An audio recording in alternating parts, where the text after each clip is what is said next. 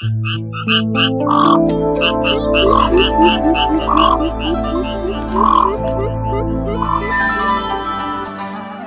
cũ cảnh xưa.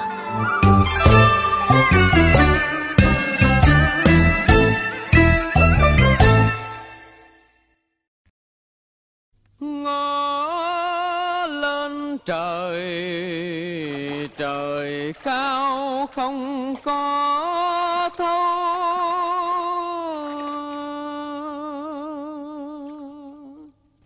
len lỏi vào đời sống của người dân miền Tây Nam Bộ từ đầu thế kỷ 20 là những giai điệu âm gian của các làn điệu nói thơ đượm hồn dân tộc. Chính từ giây phút ấy, trong lịch sử trở đi trăm năm sau, những câu từ gia diết của nói thơ đã vang vọng khắp cả vùng châu thổ Cửu Long, khiến nức lòng bao thế hệ. Người dân dùng sông nước khi ấy rộn ràng truyền tai nhau những làn điệu nói thơ, rồi có khi thách đố, sướng xô trong lúc làm đồng, cấy hái. Trở ra bến sông, bến đò để giao thương, người ta cũng dễ dàng nghe được những dần thơ, điệu hát văng vẳng trên sông nước mênh mông từ những người cầm chèo. Trở về nhà, lại nghe tiếng nói thơ giao đãi bên chén rượu tâm tình. Tiếng chú, tiếng Anh của những cuộc gặp gỡ, giao lưu. Tình làng nghĩa sớm, nét đẹp văn hóa nơi đây cứ như thế mà lớn lên, sâu đậm như cách nói thơ đi vào văn hóa, vào tiềm thức của người dân vùng Cửu Long. ra tay sát hại dân hiền Nói thơ, một loại hình diễn xướng dân gian độc đáo của người dân vùng đất Nam Bộ.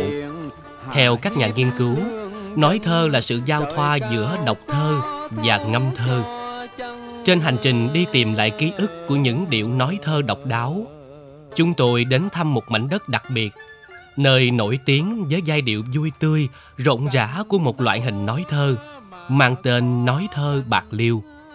Nói đặc biệt bởi vì điệu nói thơ bạc liêu dù sinh sau đẻ muộn hơn những loại hình dân ca khác ở vùng đồng bằng sông Cửu Long, nhưng nhờ nét vui tươi hớm hỉnh mà không kém phần sâu sắc ý vị trong ca từ, nên được xem như một vũ khí đấu tranh trên mặt trận tư tưởng, cổ vũ tinh thần cho các chiến sĩ trong hai cuộc kháng chiến giải phóng dân tộc. Cha đẻ của loại hình nghệ thuật này chính là nghệ nhân Thái Đắc Hàn.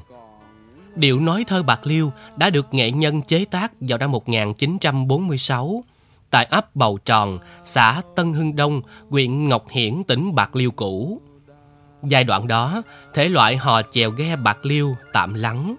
Còn giọng cổ thì được cho là không phù hợp với thời cuộc lúc bấy giờ. Nghệ nhân Thái Đắc Hàng ôm cây đờn mandolin nắng nót biên soạn giai điệu mới, lấy âm hưởng của giọng cổ và từ đó cho ra đời điệu nói thơ, điệu nghệ đặc sắc. Nghệ sĩ Thái Thị Ánh Dân, con gái nghệ nhân Thái Đắc Hàng cho biết.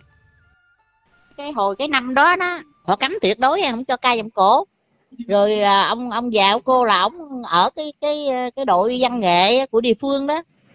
Đó ông tiếc, mấy ông tiếc núi rồi từ ở trong cái cái bài ca giọng cổ đó, cái cảm hứng của ổng đó, thì ổng mới viết lên nên cái làn điệu thơ bạc liêu này. Cái cái cái nhạc của ổng. Nhưng mà thơ đó thì của người khác sáng tác cái lời á dựa vào cái thơ đó cái cái đàn của của ông cụ mới hòa tấu vô. Mặt trời vàng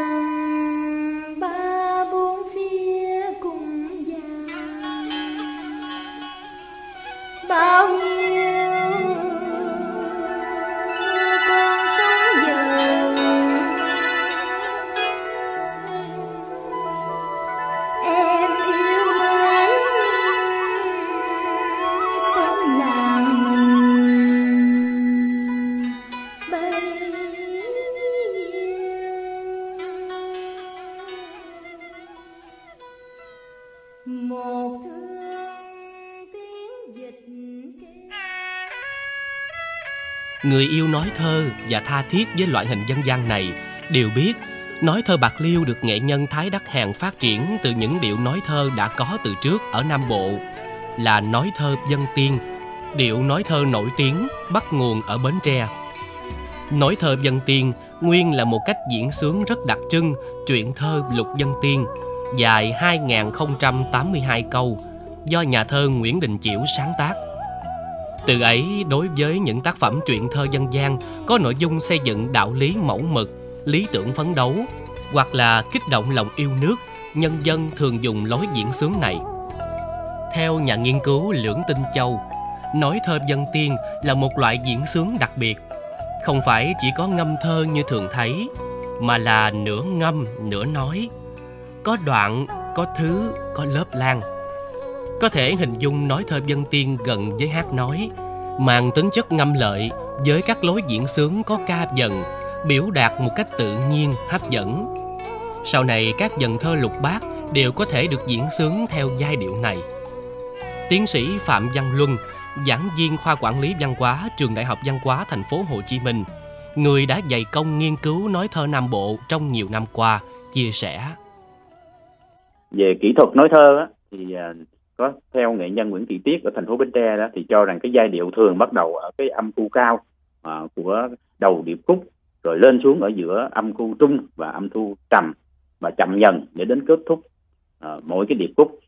Khác với hiện tượng cưỡng âm ở lý với cái sáu thanh điệu của tiếng Việt trong thơ trong nói thơ Vân Tiên đó thì bao giờ cũng được tôn trọng các cái dấu hỏi ngã nặng đều được luyến lái rõ lời.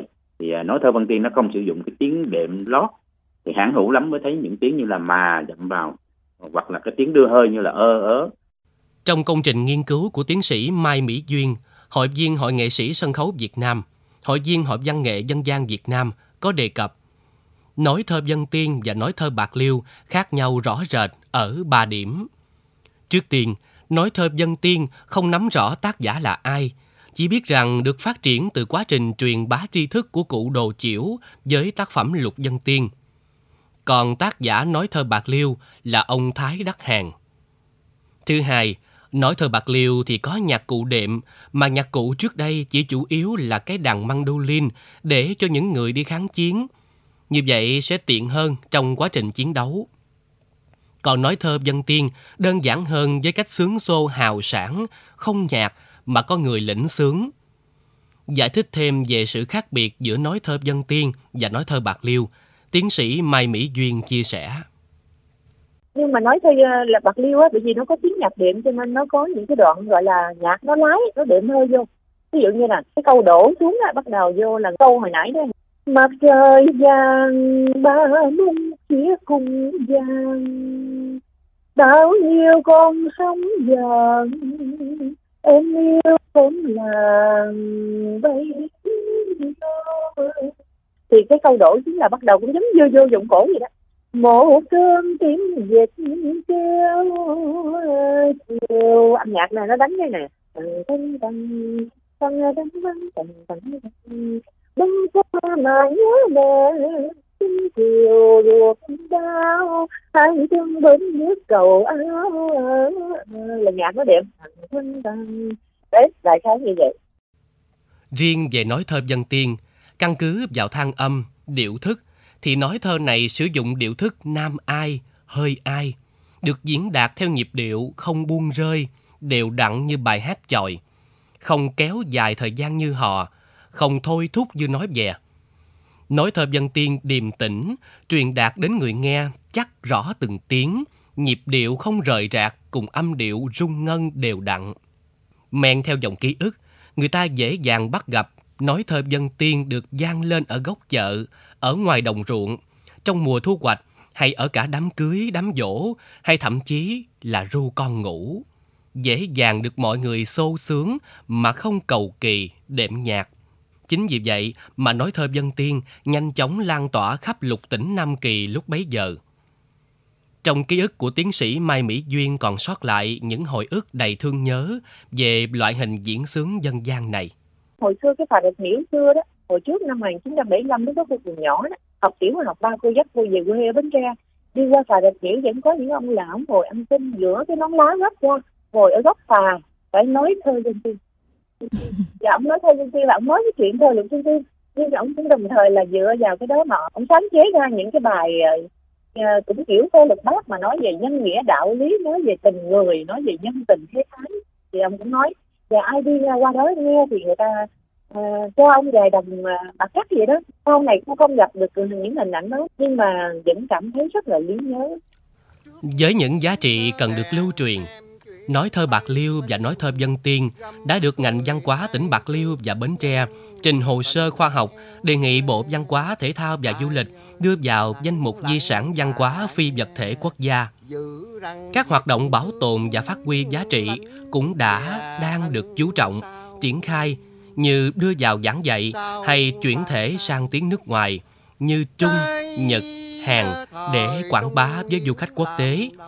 Để những giá trị văn hóa, nhân sinh của các thể nói thơ Nam Bộ mãi âm gian trên khắp đất trời phương Nam. Tụ nhân tích đức sớm sanh con à, hiền. Trong mình không cánh không gì, lấy chi lướt dầm lấy chi bớt đàn. Vào trường phúc lại gặp tan ngẩn ngơ người ở lỡ làng kẻ đi. Việc trong trời đất biết chi, sao giờ vật đối còn gì mà?